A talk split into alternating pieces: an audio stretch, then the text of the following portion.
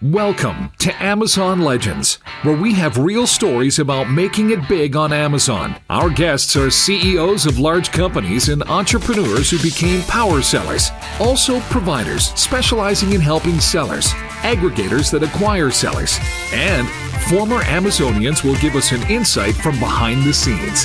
Here is your host, Nick Urison. Welcome to another episode of Amazon Legends. My next guest today is a former Amazonian. So I hardly have both former Amazonian and someone who mm-hmm. specializes in something specific. And this is what we had today. So he's a former Amazonian and then started an agency. But today he's the founder of D8a Driven, which is a software platform that provides actionable intelligence for Amazon sellers to drive growth and also, his company happens to be the newest acquisition of Carbon6, which is a family of uh, Amazon tools and suite of services uh, platform. So when he's not working, he likes all things to do with snow, snowboarding, snowmobiling, and uh, and others. So with that, everybody, meet my guest, Nater Youngchild. Welcome to the show, Nater. Thank you very much, Nick. Thank you, thank you. Excited to be here. Oh, uh, I'm I'd love to uh, have former Amazonians uh, because they tend to be very smart, so uh, and very knowledgeable. And um, but uh, we're gonna get into it. But all things snow, where is that coming from? Oh, interesting. Well, I live in a mountain town now, so it's it's right outside these windows. Uh, so it's constantly around me. But how I ended up here, um, I married a Canadian. Um, most of your choices of where to live in Canada include a lot of snow. Good thing is I love it. I, I've been a backcountry uh, freeride snowboard coach for over 10 years. Um, I, I, was um, involved in snowboarding, um, getting into a competitive level, decided to go a different path in life. Uh, but so it's been in my life um, ever since then. And um, any true ski bum will tell you, you know, no matter what you do with your day life, a ski bum's a ski bum's a ski bum. I just do it a little bit differently with with uh, digital entrepreneurship. Cool, cool. Okay. So, what is actionable intelligence that drives growth? That's what your platform provides, but what is it? Tell us what that is. Very simple. It's recommendations of what to do every single day, day in, day out, powered by data. Okay, so data driven uh, recommendations. Exactly. So um, give us some examples of these recommendations. What what what do they look like? Yeah, some are some are sophisticated, some are simple. Simple ones might be, you know, you have three images on a detail page, and we want you to have six or seven, so we will tell you to add a few more. Um, more complicated ones might be uh, the system identifies within a variation, you have a large variance of conversion rates within your ASINs in a variation. Potentially, one of those ASINs is cannibalizing the potential success of other, um, whether it's colors or sizes in that variation. And it might make sense to break apart that variation. So the cannibalizing ASIN can live on its own, and the other ones don't have that cannibalizing activity. So the, the, the range of uh, recommendations, just like any operator in the Amazon business knows, your day often can consist of very simple activities and very complicated activities. Um, D8a Driven is finding um, your opportunities to grow on Amazon and is is is not um, doesn't discriminate against all complicated or all simple or a variation of both. Um, it, it, tries to call out the recommendations of what it sees in the data as your biggest opportunity right now. Yeah.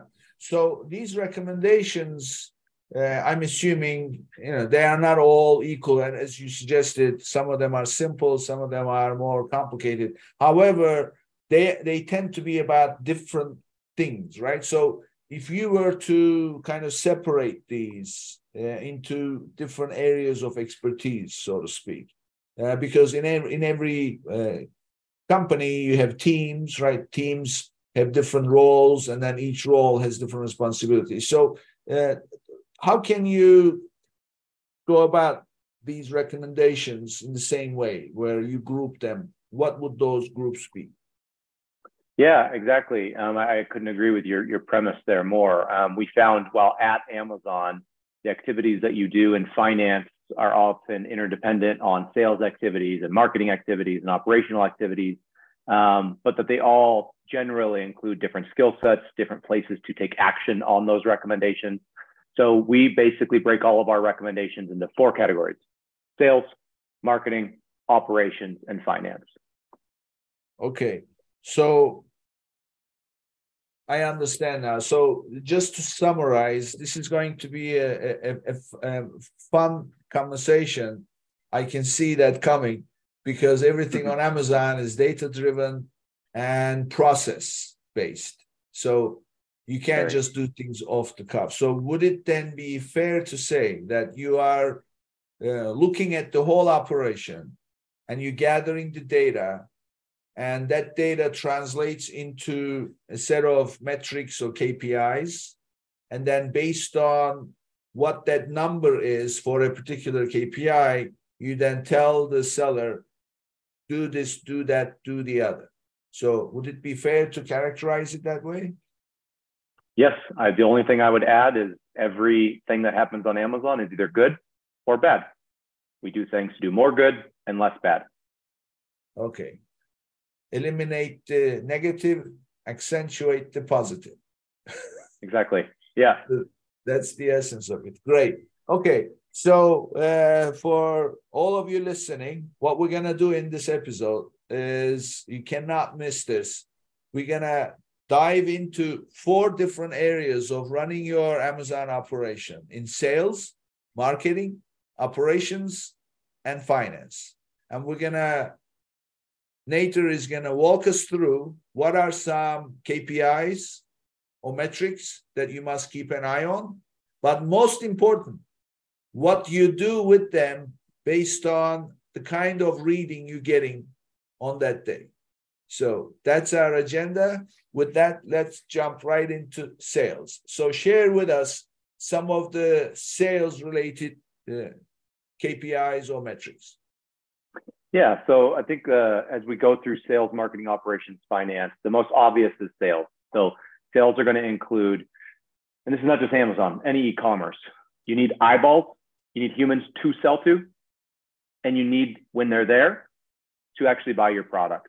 So on Amazon, that manifests heavily in page views, also manifests in conversion rates, simply unit sales, it's also I think Amazon's a very um, how do I put this? It's a platform of um, comparison quite often. So it's not just I need 20% conversion rate because I sell any product or anything. You need a particular conversion rate juxtaposed to your peers or your competitors and how they're converting with the customer. So the best way I like to think about this is, you know, if you sell shampoo, um, you you know and let's say for simple numbers let's say there's a million eyeballs on amazon trying to buy shampoo every i don't know week um, if you can get a particular share of those eyeballs so if there's a million you want to have some percentage of those so that's kind of another metric there would be share of voice um, we want to have some percentage of the eyeballs accessing us that starts to open up other other areas, right? You can't get eyeballs without some marketing. Your operations need to be tight, but that's a different.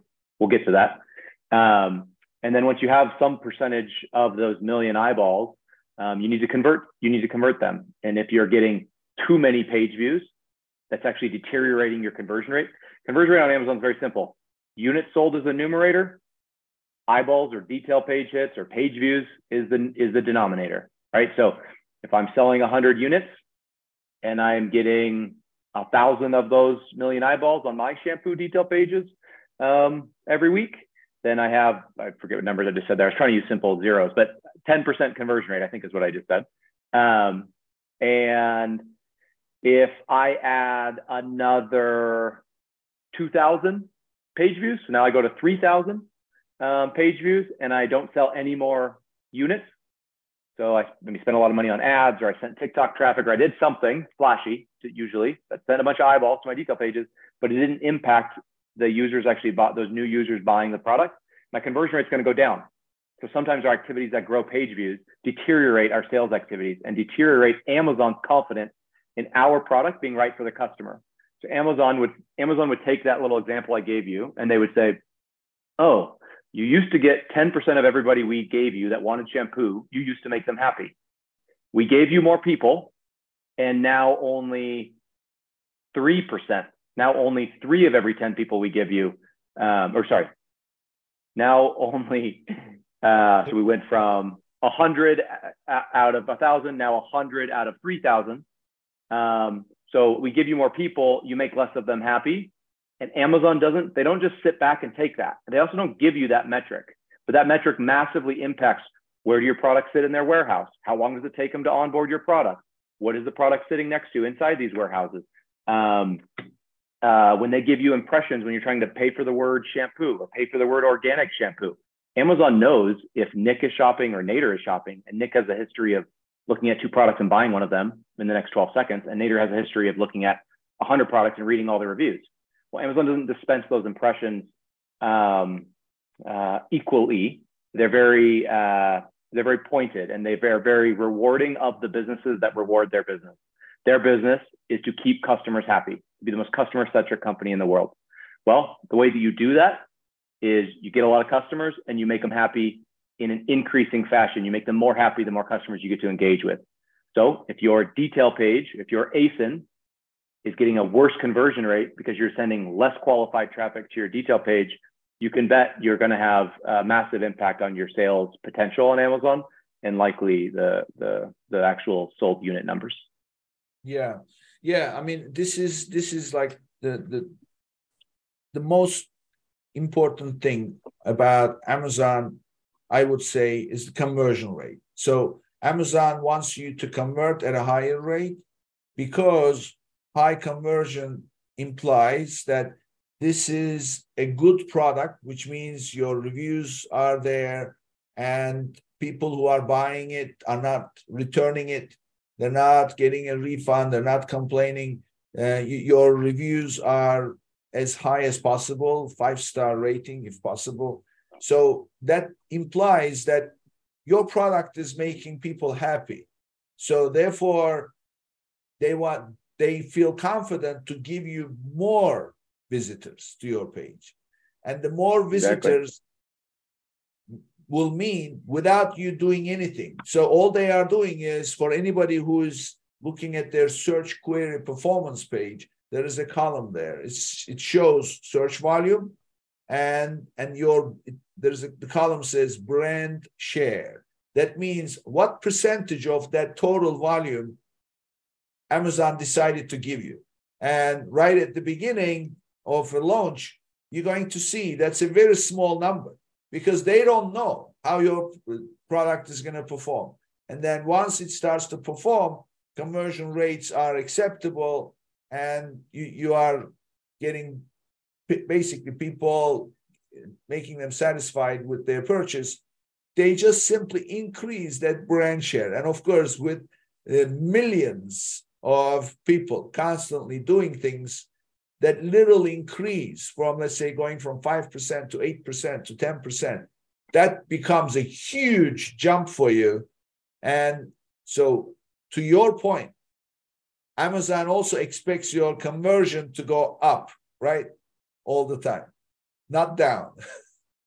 Within, uh, it's relative, right? So it's relative to Amazon is a world of benchmarks. That's what I always like to, to tell people. If you wonder about what is it like to walk around in Amazon halls, it's a hallway filled with benchmarks everywhere. And that's what's managing their business. The humans are walking around playing their part, as, as I did as an Amazonian. Um, but it's filled with benchmarks, right? So the conversion rate in shampoo is going to be a little bit different than the conversion rate in organic shampoo.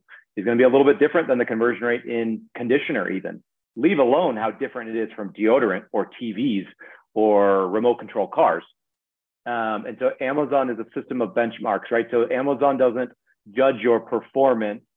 It judges, sorry, it judges your performance against others who are serving that customer need. So if what you sell is organic shampoo, Amazon is saying, I can't expect you to convert 50% of your customers because on average, most of the other organic shampoos are converting at 10%. And so you're always in relativity to your, your competition. And that's how you're proving to Amazon's algorithm that your product is more right for their customers than the alternative option. And the other big one, the follow on to conversion rate, is do people come back and at what ratio? And are they subscribing if you're selling in a, you know, if you're selling in a category that subscriptions can happen in? You don't have to have subscriptions to have repeat purchases of, of, of products though. Um, and that's a very, very big metric with Amazon. Uh, there's a big metric. I can't remember the exact acronym now. There's so many Amazon acronyms. Um, you, you lose some of them as you walk away, but Amazon has an acronym. Some, some ex-Amazonian who watches this will, will know exactly what I'm talking about, where Amazon actually knows the value to them, the value to Amazon as a store, it is for having your product on its shelf. So let's take, let's take the laundry detergent category, for example Amazon knows if they sell laundry detergent and they do not have Tide on their shelves, that has an impact in their ability to sell um, all laundry detergent in the United States, at least, where Tide has a very large market share offline. Even though you might not sell offline, every ASIN has this metric at Amazon. Every ASIN Amazon knows is either um, has a bigger or smaller impact on their ability to keep customers happy and coming back in the stores. Sometimes just having another additional organic shampoo on their shelf has some value to them, even if you're not quite converting as high as some of your peers, because it gives customers the, well, we don't need to get into this, but the illusion of choice or in the reality of choice, right? They can choose multiple options of organic shampoos, and that keeps Amazon customers happy because that keeps them coming back to engage Amazon's content, to engage the different search results, um, all of which makes Amazon fat and happy. So this is very interesting. I did not know this. So share with us one more time. Every ASIN has a metric that tells Amazon what that part. Let's let's clarify that because it's very important tells Amazon the value to them as a store of having your product on the shelf or not. So, so to, to put it into extreme, if you have no organic shampoos on your shelf, none, you don't have one, you don't have one single ASIN, that has a very negative impact to um, Amazon being a store that sells organic shampoos. If you have a billion ASINs of organic shampoos on your organic shampoo shelf, that there's eventually uh, that's going to have a negative impact on Amazon as well. So there is a sweet spot based off of the size of the customer shopping for shampoo and shopping for organic shampoo. Um, there's a sweet spot for the number of ASINs they want to have on their shelf. And there's a sweet spot um, for the type of retention and repeat purchase behavior. And do when they buy your organic shampoo, do they usually use it three times? Do They buy it three times from Amazon before then they try another one. And then what happens after they try that other one? Do they come back to you for one more time, three more times, 13 more times? All of these metrics impact how Amazon views the value of having your ASIN on their shelf impacts their ability to have a great store. And what is that metric? Is that like a score they assign, or is it a percentage of something or dollar value? Yeah, it, it's a numeric score. It's a very, very complicated algorithm. And in, all of the sub metrics that are used to build up. You know, it's a bunch of if X then Y, if X then Y, if if A then B, if if C then D, and all these if X then Y statements come together and result in a score, a number, kind of like an IPI score for for you know they a long time ago, not that long ago, excuse me, they didn't tell you how good you were doing with fulfillment on Amazon. They yeah. knew some were great and some were pretty bad, but they never actually they never gave you a metric to really help you understand that. They gave you IPI score, which as most people probably know, is a very complicated algorithm that has numerous, a large number of metrics. More, I would say, um, uh, a lot less than the number of metrics involved in the a lot, a lot less data involved in the metric we're discussing now. Yeah. So okay. So every ASIN has a score, and then when you go up against that ASIN, so as a private label seller, you will be the only seller on that ASIN, right? Sure, I'm following you. Yep. Yeah. So therefore, you automatically inherit that value because mm-hmm. your capability to fulfill the orders on that ASIN will actually make that score even greater potentially. Is that the case or no? Correct. It also means if you're a reseller, which is not very popular nowadays, it was extremely popular many years back. Um, you get to hijack for the moment in time you have their buy box. You have their score. If you sell Tide Pods, I, yeah. I know Tide Pods is a very high score, right? Having Tide Pods at your store of selling laundry detergent is a good thing. It helps you sell more laundry detergent. Yeah. And so well, Tide Pods doesn't go out of stock very often, though. Yeah, I am familiar with that because uh, I was a, I was a reseller. In those days, there was no private label, but um, I learned from my Amazon contacts that we became very friendly with. Uh, frankly, anybody listening, go listen to episode 101. You'll hear my story. I got shut down, stayed offline for six weeks, but uh, we used that opportunity to uh, become friendly with the category manager at the time. And she shared with us because she saw that we really didn't know what we were doing. We had no bad intentions. They taught me a lot. And, and I learned the idea of merchant of authority. So that merchant of authority was a big deal to achieve. And we became merchant of authority on so many ASINs. And we could oh, wow. we could, I mean, we could literally change the titles to our advantage uh, anytime Nick, we wanted. Nick is the reason brand registry exists. Maybe. Listen, I I did I did I I did so much work, but all for good stuff. And we hmm. became mm. merchant of authority for a good reason. Otherwise, you know how Amazon works. Yeah. They don't. So um, anyway, okay. So um, so the private label seller being ideally being the only seller on that particular ASIN that yep. it, that has a score, that's a huge value. So now we started talking about this because we were talking about conversion rate. So conversion rate becomes even more important. So if you have associated yourself with an ASIN that has a high score and you're converting low versus converting high, tell us how that impacts you as a seller. If, if you have, sorry, if you have two ASINs, one converts high, one converts low? No, no, just one ASIN. Let's say that you you have a high value ASIN as far as Amazon is concerned. Uh, sure. As yet, that you are you are converting poorly versus converting successfully. What what kind mm. of hmm. an impact does that make? Yeah, so there's there's likely optimization opportunities, whether that um, so we often see we see a lot of sellers they don't track um, the actual sentimentality that's happening inside of reviews. So, for example, we had a recent review of someone who sells it's not shampoo, it's not organic shampoo, but it's a similar product. Um, and 17 of the last 20 negative reviews that they got, negative just meaning if it's three stars, two stars, or one star. 17 of the last 20 that they received all included the word leakage.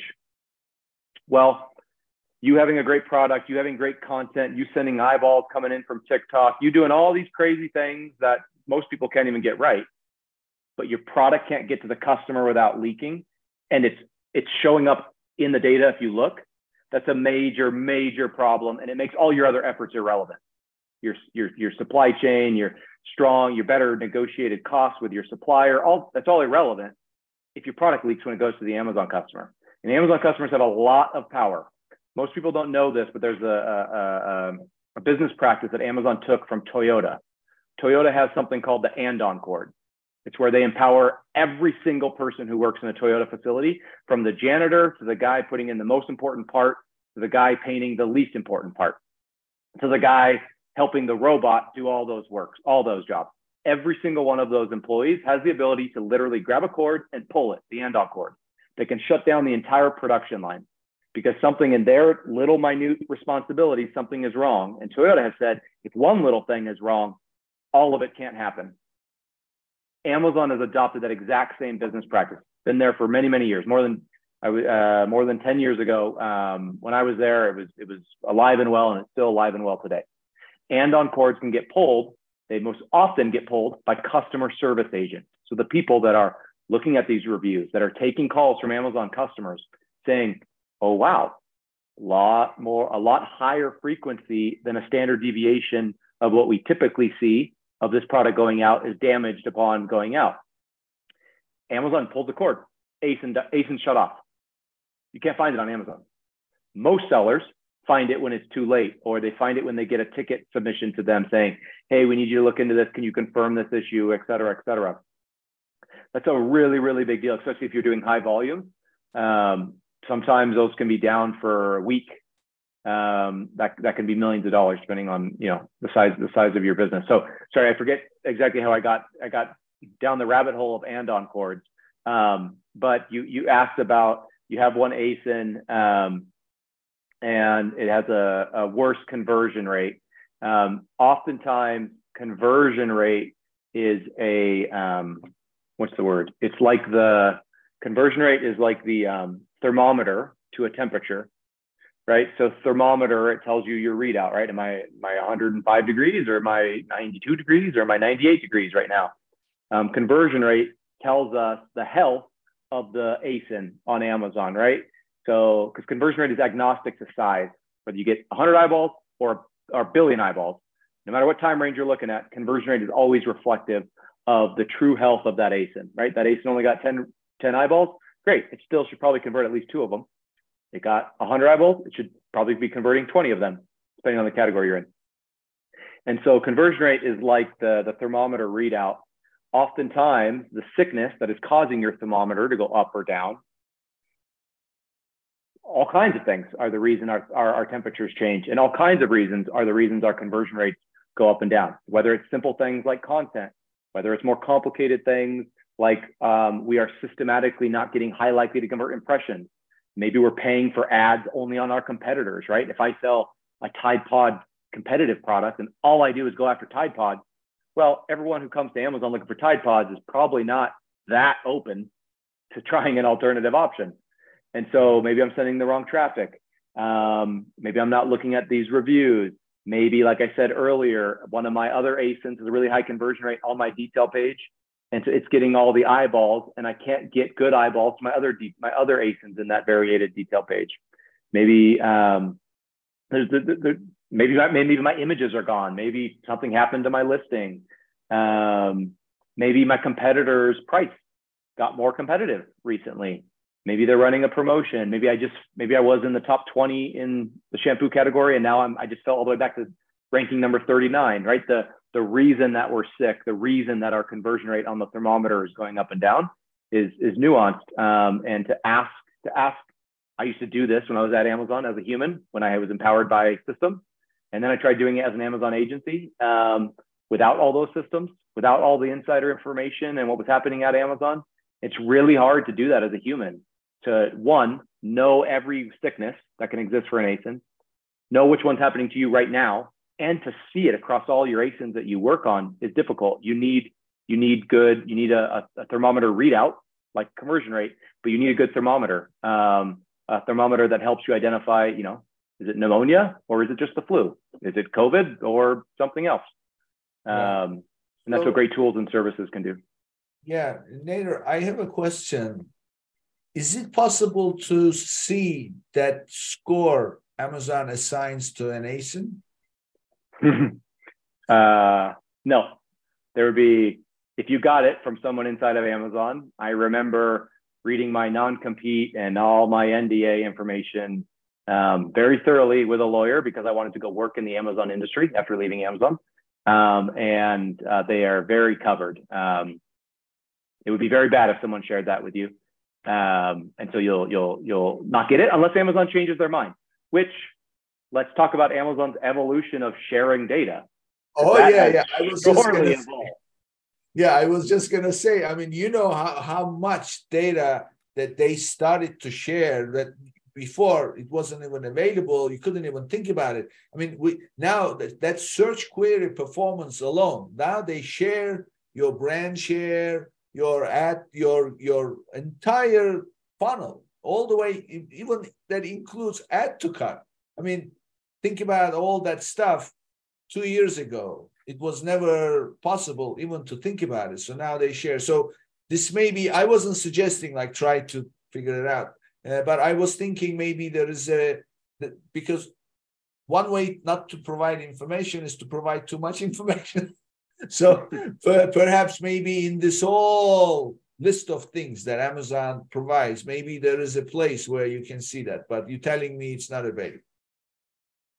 You could reverse engineer it, just like companies like Helium 10 and Jungle Scout and you know, one click retail have reverse engineered market segment share, right? How much, what's my percentage of the shampoo category, right? They never, for a long time, you've been able to get that information. Some of those companies have not been very accurate um, in their reverse engineering, but just like that metric, you could reverse engineer um, this metric. It would take a lot of work. I, I don't know of anyone um, who's trying um, on that, that particular metric because um, uh, it, it, it's surely a complicated one because that would be also a good cri- piece of criteria to do your product research because you can target those high value uh, categories and, and ASINs and then go from there. Okay, so uh, bottom or you line, could find find the categories that don't have a very high score ASIN yet.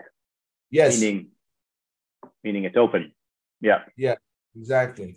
Yeah, there's many ways to use the data. So um, okay, so conversion rate clearly, and we've talked this to almost to that in terms of what are some things to do if the conversion rate is low.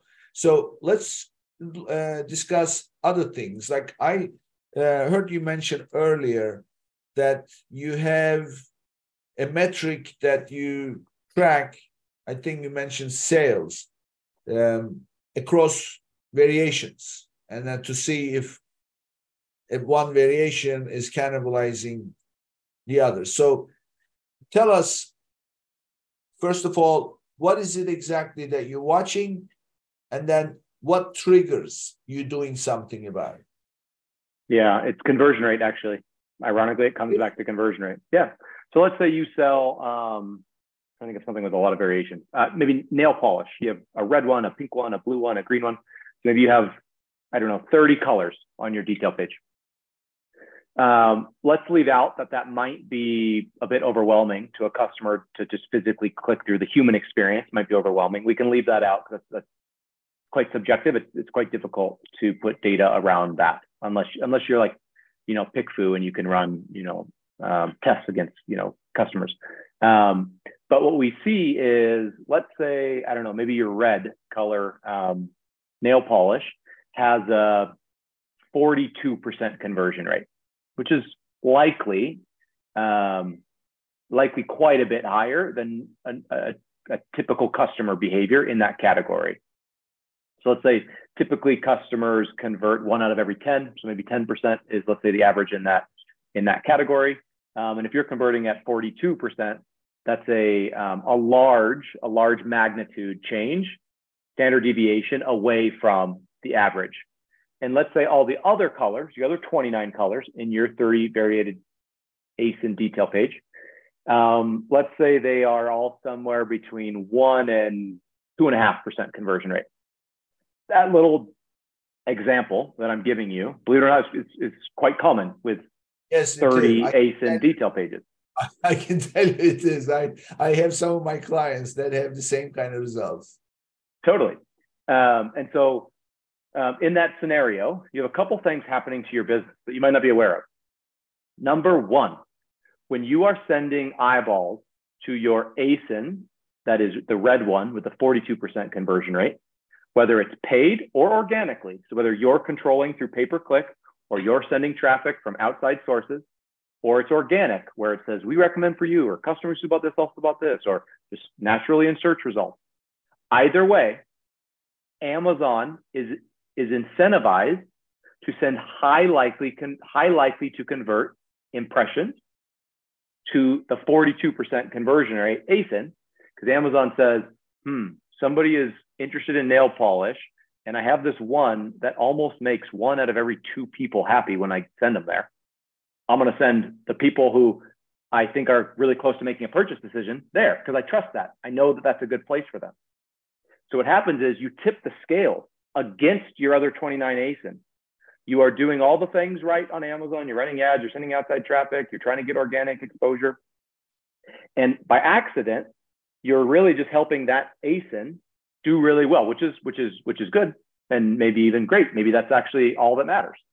But oftentimes you don't want to be entirely reliant on your one red SKU. You want to have some diversification in your revenue, right? Like if something goes wrong here, or another competitor comes out with a cheaper, better red one. It'd be nice if your blue nail polish was also moving up the ranks. And so what happens is sometimes the simple activity of taking that red ASIN, having it live on its own detail page by itself, there's, there's multiple ways to do this. You can also take it and then the next three best conversion rates and put them on this. But let's just say sim- simply take the one red one, have it live on its own detail page, have the other 29 ASINs live on that same detail page by themselves now. Now you go back to sending traffic both directions. Kind of sucks. You got to send, you got to split your traffic into two different, uh, you know, two different locations of real estate, if you will. Uh, but now all of a sudden, Amazon organically and with your payment for ads is going to start to give these other 29 a different chance than it gave it when it was on the same page with the one that was converting at um, 42%. Sometimes a simple activity of just taking the really high converted converting ASIN out, you will see that really high converting ASIN not have too much of a dip at all when it goes to live on its own. And you will see a raise if, if you control your variables and do nothing else different. You keep the price, you keep inventory the same, you keep you know the same budget level spreading across. You will see a rise in the other 29. So 90, I have, I have to say probably 90% of the time. Yeah, that's that's I mean that's a great strategy. And so for the listeners' benefit, let me just back up because we, we are really uh, digging deep here in terms of conversion yeah. rate and different uses of it. So what we've discussed so far is another way to use conversion rate uh, for you to take action, and that is this is only if you're selling one parent ASIN and multiple variations under it, you want to keep an eye on the conversion rate of each child ASIN. And if there is a big difference between one particular variation and the others, uh, what Nater is saying is you are better off separating that out as a standalone listing because that item that's already receiving attention, Amazon will automatically send more traffic to that one. That's why the picture in the search result that shows up is always the highest performing one. Uh, so and and that will continue to uh, cannibalize the other variations. But when you separate it out, you don't have much of a dip on that single one. But Amazon algorithm will send more traffic to the rest of it and then spread it equally so that another child has the opportunity to stand out. And so that way you start to build up uh, each child ASIN when there is one outlier, so to speak. Uh, the others also get a chance. But you do that mainly because you separate what that high performing ASIN. Uh, would that be a, a good summary, Nater? It is, but then the the part I would add, and what makes Amazon so challenging is that might change what we just talked about might change. That might not be true three months from now, six months from now. And so the real value in running an Amazon business, the real way you know about if you're doing the right thing or not, is if you constantly do all of these things, you measure the results and you measure the change in results. Yes. So 90% of the time, what I just described to you has worked for the last year.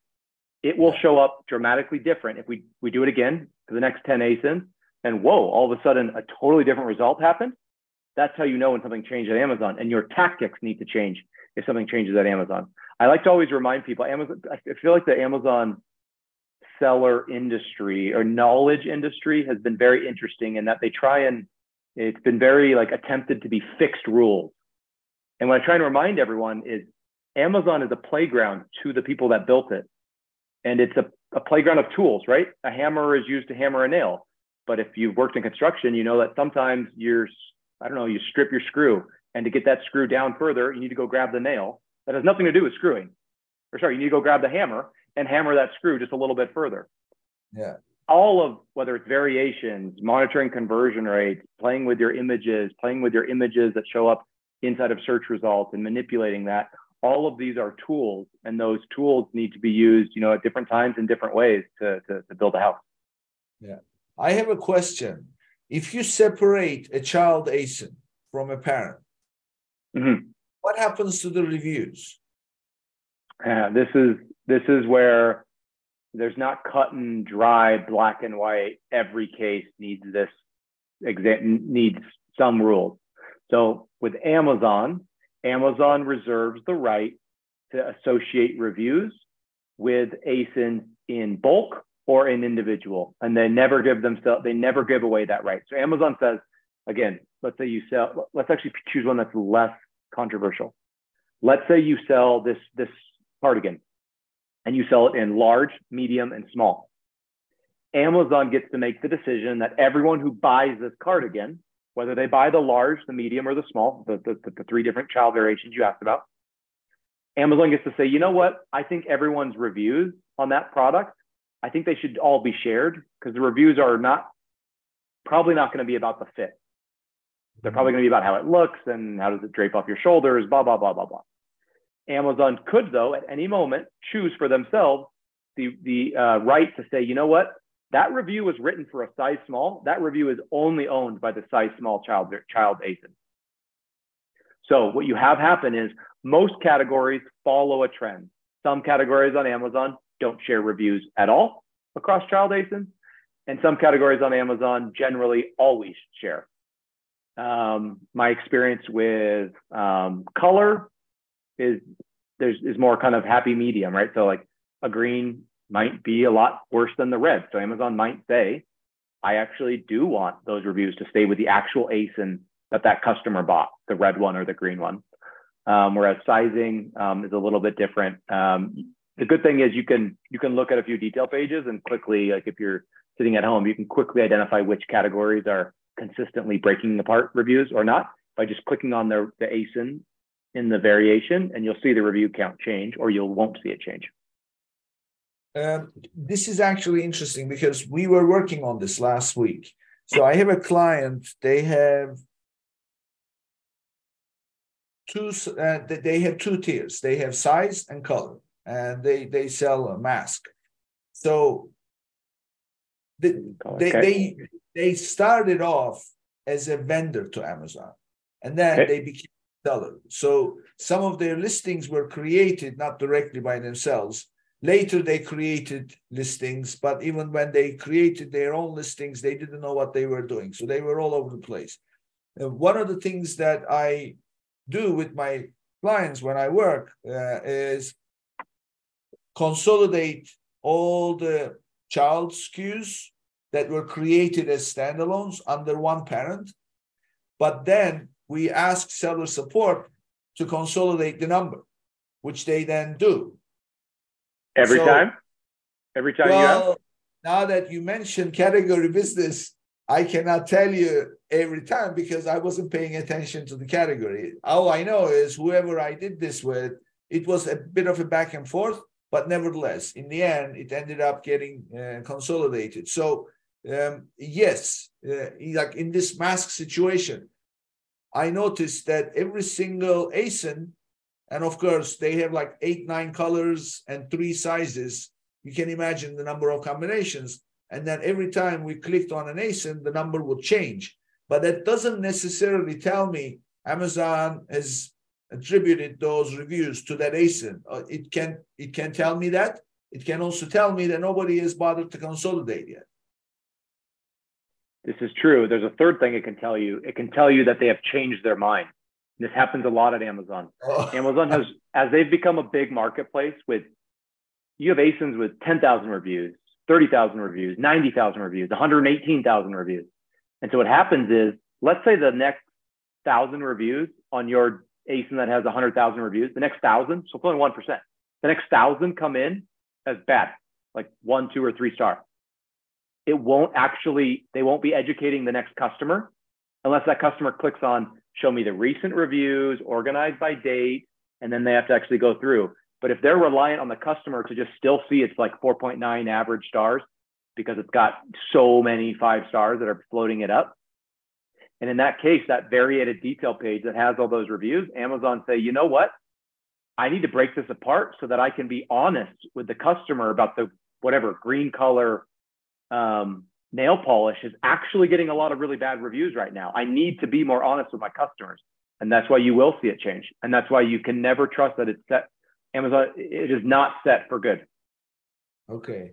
So really what I'm hearing from you Nater, is this is something not necessarily maybe it will be reported by uh, as by a metric, but as a matter of strategy, when you create these ASINs, create them as a standalone and then put them under a parent. That way, their reviews stay segmented to each child in case down the road you want to separate them. Because when you separate, the reviews will simply go with the ASIN you're separating. That way, you don't have to worry about this. Would that be a right way to do things? Yeah, generally speaking, we like to build ASINs. If, if we, we, we really like to urge people to say, if you're going to sell this product, don't just sell it because you need to have a size extra small of this cardigan. Do you believe that there's customers that need an extra small cardigan? If you can't confidently get behind that and build a detail page in an ASIN that is just an extra small cardigan, you shouldn't sell it because you're causing yourself some future problem, whether it's over cannibalization of the larges or um, inventory challenges or Amazon sending the extra small to people who bought the extra large or all the nuances that can exist from having too many products on Amazon. We always state that if you're building an ASIN, do you stand behind the SKU? Do you think it has a, does it belong on a shelf? If this was your store and you were really paying the customer to sit there, paying the employees to sit there, turn the lights on, paying the electricity bill, uh, paying the bank for transaction fees. If this was your store, would you actually still put an extra small cardigan on your on that shelf? If so, great. You need to turn it into an ASIN. And sure, it probably makes sense to have extra small live with the small, medium, large, extra large on one detail page until one of them maybe cannibalizes and maybe then you change. Um, but it's really important to get to, to look yourself in the mirror when you're running an Amazon business and say, do I do I actually think this ASIN, you know, deserves to be in a store that's you know in whatever whatever region you're selling in? Um, I think a lot of a lot of people don't actually take that question serious. Yeah, yeah. I mean, it, it because it's real estate, right? It's, that's what it is. It's taking up real estate. So um, I did. So what is the answer to if you started off with a parent-child combination? and you've got reviews under that parent and you decide to separate out are you then saying that that asin has its share of those reviews and therefore those reviews will go with that asin that's what you're saying is that right? Yep typically that's what happens. So if you have a varied page with 100 reviews and you take the red nail polish and let's say 50 of those reviews were on the red nail polish well then your red nail polish detail page will have 50 reviews and your old one of 29 ASINs would then have 50 reviews because there's 50 reviews left up across the other 29.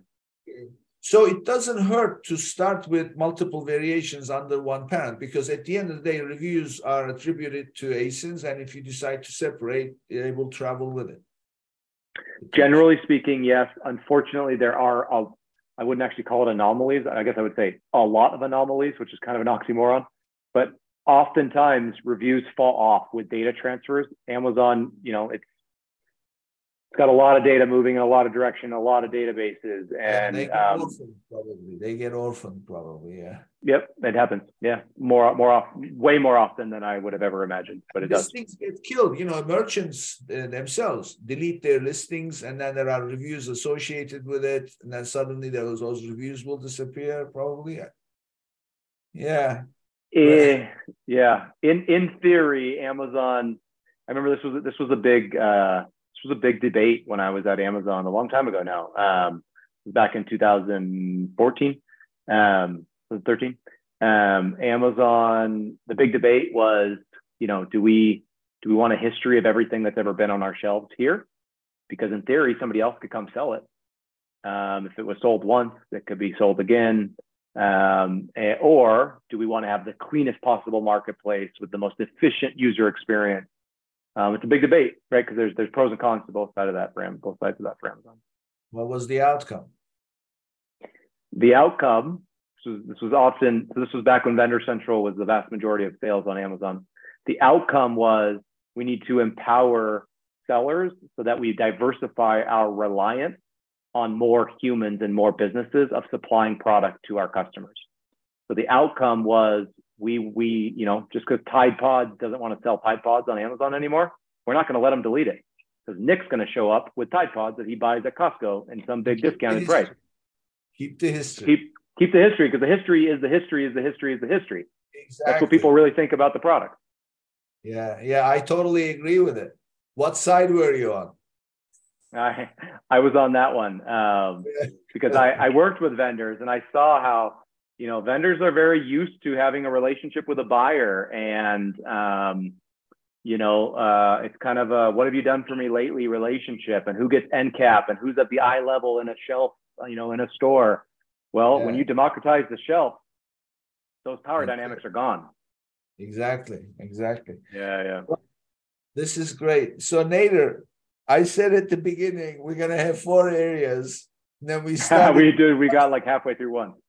So we've got to do. Uh, we've got to do more here. I mean, I so uh, it's this is such a to me this is a delicious subject because you can only make things better by simply you know following what we're talking about because we are we live in the information age 21st century and you are playing in amazon's backyard which is all about data and process so the more you know what data to look at and what to do with that data the more power to you so and that's what we are here for uh, that's what your platform does so i think i think we ought to do a follow-up uh, for sure and the way i see it multiple follow-ups so deal uh, we'll we'll uh, we'll tackle it. So uh, great conversation.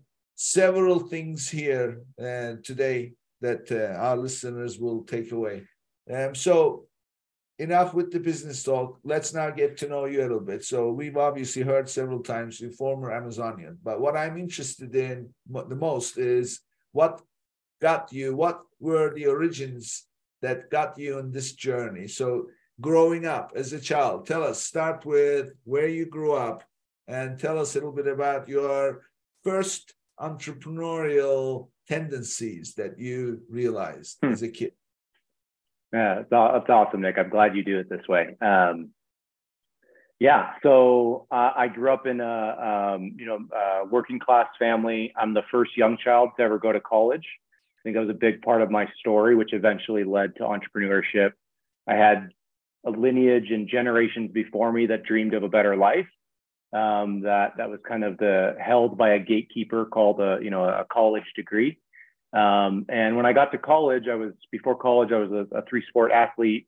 Um, I was you know had a 4.0 in high school. I was trying to do all the things possible to give myself a chance at this better life that my grandma told me about, my aunts and uncles told me about, my parents you know prayed for me to have.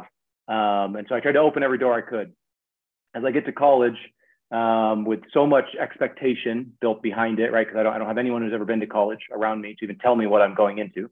We don't even know what moving into a dorm looks like.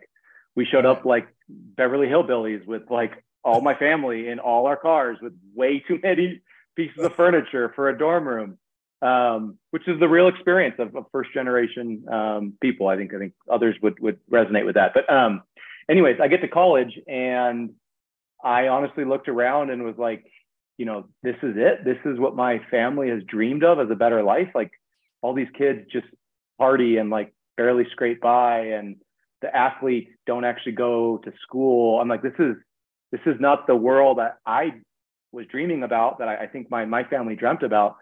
And so I just I was like, I got to do something more than go to school and, and play some sports. So um, I just started reading. I just started going to the the uh, the library and the bookstore on discount days. And I remember there was a discount on the um, the Four Hour Work Week uh, by Tim Ferriss. That was that was my gateway drug, and what to what exposed me to the idea that you know you can find a way to serve customers and build structure and processes around serving customers that doesn't have to sacrifice your life. And I didn't know that. My mom worked with special needs kids. My dad was a construction worker. Like they trade their life for access to money so they can afford to live. Um, and that was the world I knew. And I read the four hour work week and I saw a different world existed. So that's when I launched my first company, which was a grocery delivery um, company in the Pacific Northwest. Um, this was back in 2008. Uh, no one really was delivering groceries. I, I missed the mark by about a decade and a couple pandemics um, later. Um, but uh, we were the only ones delivering groceries in the Pacific Northwest and eventually Seattle. And then eventually we get a call after running it for several years while in school. My co-founder and I, um, we get a call that says Amazon's actually going to launch a test program. And from the local news, and they said, hey, you know, we we were looking who else delivers groceries, and you guys are the only people delivering groceries in Seattle. Um, so we're going to do a test against you and Amazon. Um, and we our products same same grocery list. Our products got to the got to the newsroom faster and cheaper, and we are like, this is the world's greatest advertisement like we could ever ask for. Um, that was the naive part of us. Um, the other part was the recognizing that we went from zero competitors to one, uh, who was Amazon, and you know, I think we know we know the story with that. Although they still haven't figured out grocery delivery that well. Um, anyways, so that's what that's what I, I ended up uh, leaving my startup. My my co-founder stayed with it, and he ended up turning it into a beautiful company, which is probably a story for another another day. Um, we found that people described groceries in like crazy ways. Like when if you wanted, I don't know, two percent half gallon Darigold milk, like that's pretty straightforward English. We'd be able to get you exactly what you wanted. But oftentimes people wanted that, and they would have all kinds of other words or different ways they would describe the products that they want. So we had to start to basically um, categorize attributes of products so that we could identify what somebody wanted when they weren't being straightforward with their search queries. Um, anyways, he now um, he now powers a lot of search bars around the world that um, uh, based on the work that we started together, um, and it's really cool story. His name is Brody. I'll I'll tell you about him offline. I think I think you guys yeah. would have an awesome conversation. Anyway, so I left him though. I said, hey man, I I came from nothing. We we had something going, um, but like this is scary to go from no competitor to one competitor. Like this was good while we were living in a dorm room, but I don't know if I could build a family around this. Um, like I want to go learn from inside the belly of the beast. And so I took advantage of that opportunity and uh, reached out to people at Amazon until somebody would give me an interview. Um, and then uh, fast forward and uh, I don't know, a decade later, and here we are. well, this is a great story. So uh, grocery delivery. I remember. I remember actually. Remember a company called Peapod. Very, very well. We they were on the East Coast. They weren't on the West Coast. We were copycatting everything we could learn about Peapods and putting it into the West Coast before yeah. Instacart as well. Yeah, and then Peapod was acquired uh, because they could never make money except that a grocery stop and shop acquired Peapod, and then they said, uh, "Okay, we, I think we're gonna do what you are doing, except will it will facilitate what we already do." So uh, it was a great model. It, what I want to know is you don't go from nothing to starting a company. So that must have been somewhere in yeah. your your beginnings. So there was because starting a company is risk taking and yeah. that does not come naturally. I mean we, we, are as creatures we don't like risk. We don't like unknown. That's why when the, when you turn the lights off you know we become uncomfortable right? Because we can't see what's yeah. around. So yeah i agree. when was it as a child when was the first time you thought you know you you don't mind taking risks? In fact you pursue taking risks uh, things like that. Do you remember when that was yeah, it wasn't a particular time. It was really every day that my parents, my mom worked with special needs children and adults, and my dad um, uh, was a was a builder, a laborer, and then eventually an electrician. Um, and my mom would bring me to every time she was working with special needs kids, and I would help her watch them. I would interact with them. She'd bring me when she was working with special needs adults, and I would hang with them, and I would play pool with them, or I would, you know, be their right hand when they, you know, only had a left hand to hit the pool ball, the with the pool stick, pool stick. Um, and I would say it was through the everyday with my mom showing me that um, anything is is possible. Um, you as a kid who's not getting paid can be here and be of value. Um, these people who, um, you know, are, are, have disadvantages in life um, can be happy. They they they can not live the way you maybe see them on TV. Um, and then my dad, through sports, um, you know, all he could really do was be there at practice and and kind of usually be there after practice. Um, and we would stay late every time. And I remember vividly, I, I, there was nothing I could do to get on the football field um, when I was younger. I couldn't I couldn't get a starting spot, but we didn't have a kicker yet on the team. And so my dad said, "We're going to force you to kick a football a billion times tonight until you can kick a ball so that you can make tryouts and you'll be able to make the team. and we kicked the ball so many times we broke my foot from impact. We we broke. Uh, uh, we didn't even know how to kick a ball, so we were kicking it with our toes. So I my toes were straight, and I would kick the ball straight on, not like under the ball like a soccer, straight um. onto my toes until my toes eventually broke. And what that did over and over, one being like that was ridiculous. That's not actually how you do this.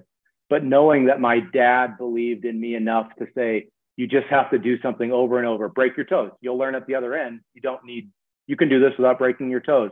And I think just living every day with my parents um, telling me and showing me and enforcing in me that um, you know anything is possible um, if you if you show up.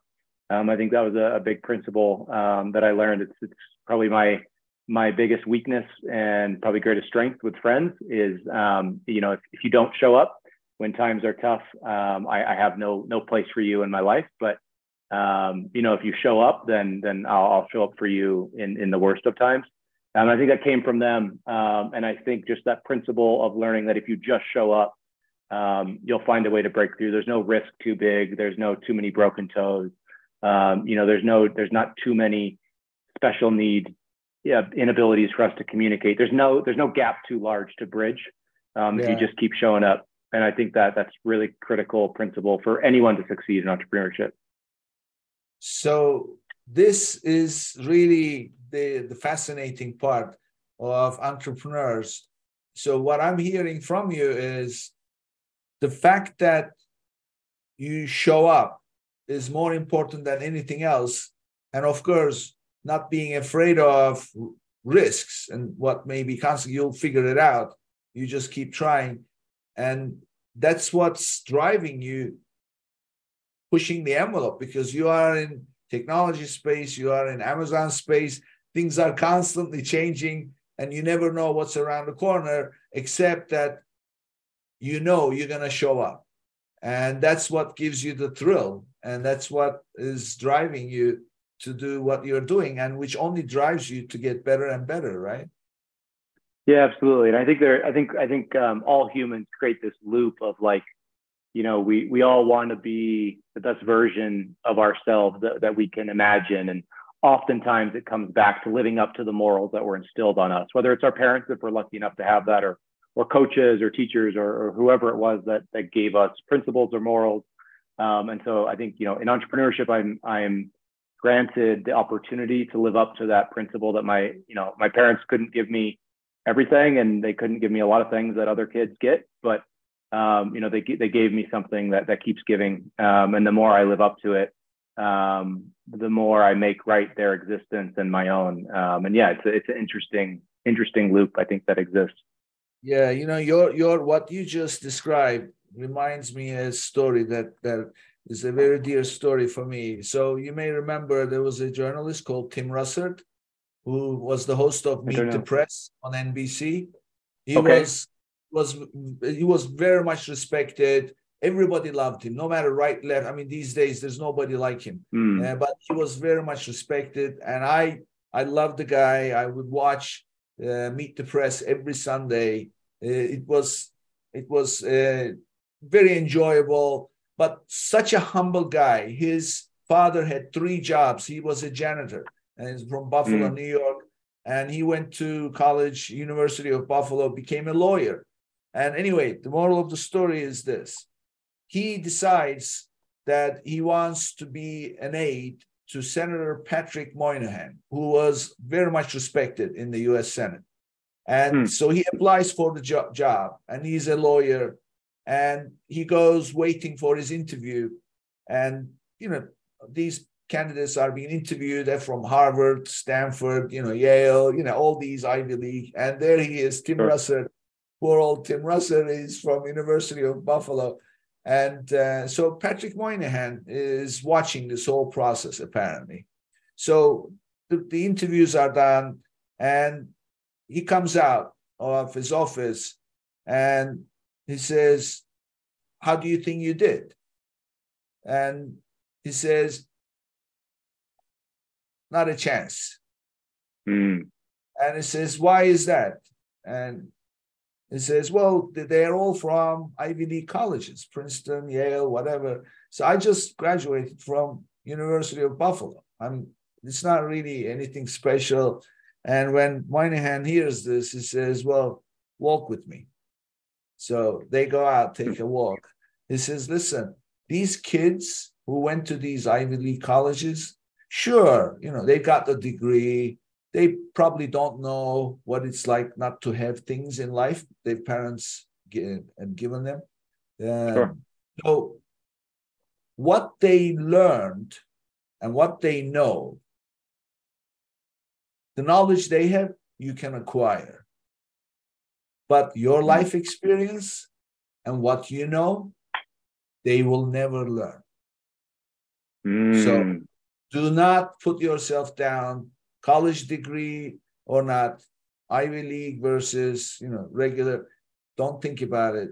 Some things cannot be acquired unless you live through it. So when you explained all this, and then you're thinking, it's this is exactly what he said, you know, to yeah. Tim Russell.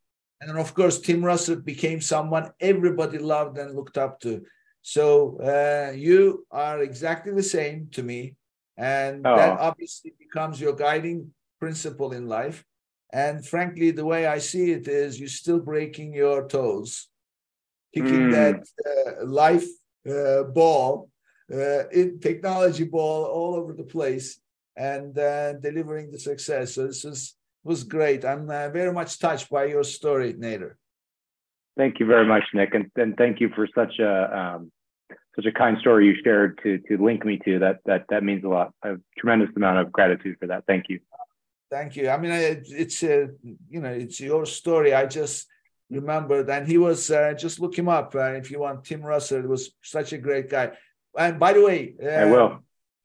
I uh, I like I said, I used to re- watch him religiously, and one day I was at work, and my friends knew, and then I had one friend, and just a friend, she never called me at all during the day, hmm. especially. And one day in the middle of the day, I get a phone call, and this friend of mine calling me, and she's uh, she, so I pick up the phone. I said, "What's up?" Like first time ever, I get a call from her in my office. Hmm. I said, "What's up? Uh, everything okay?" She says, "Yeah, Tim Russell died." So hmm. apparently, the guy died. It's a, a heart attack and uh, it was it was such a sad thing. From that day onwards, I have not watched Meet the Press ever. So wow. it's not because I mean he was very good, but it was who he was that really was uh, the reason for me to stay with it. And then I, I would mm. learn first, but the kind of person, and also at work, outside work. And ironically, when he died, the whole Washington D.C you know, they, they had a, a, a, their whole ceremony and everything uh, in church. And I never forget the TV, you know, there was live broadcast of his whole ceremony thing. And then in the end, right at the end, everybody walking out of the church, and there was a rainbow over the church. Oh wow. Yeah, what a wow, what a moment. What a way to Yeah, so that, that. that was his story. I never forget that story he told. So Anyway, so we are definitely gonna do a follow up. So everybody listening, okay. uh, we, are gonna you're gonna see us again, dive into these different areas. And this was a great conversation, Nater. Thank you for being here. Awesome. Thank you, Nick. Thank you. And uh, this brings us to the end of another episode. And I'll see you on the next one. If you enjoyed today's episode, be sure to subscribe, rate, and review the episode, and share it with someone you think would benefit from it too.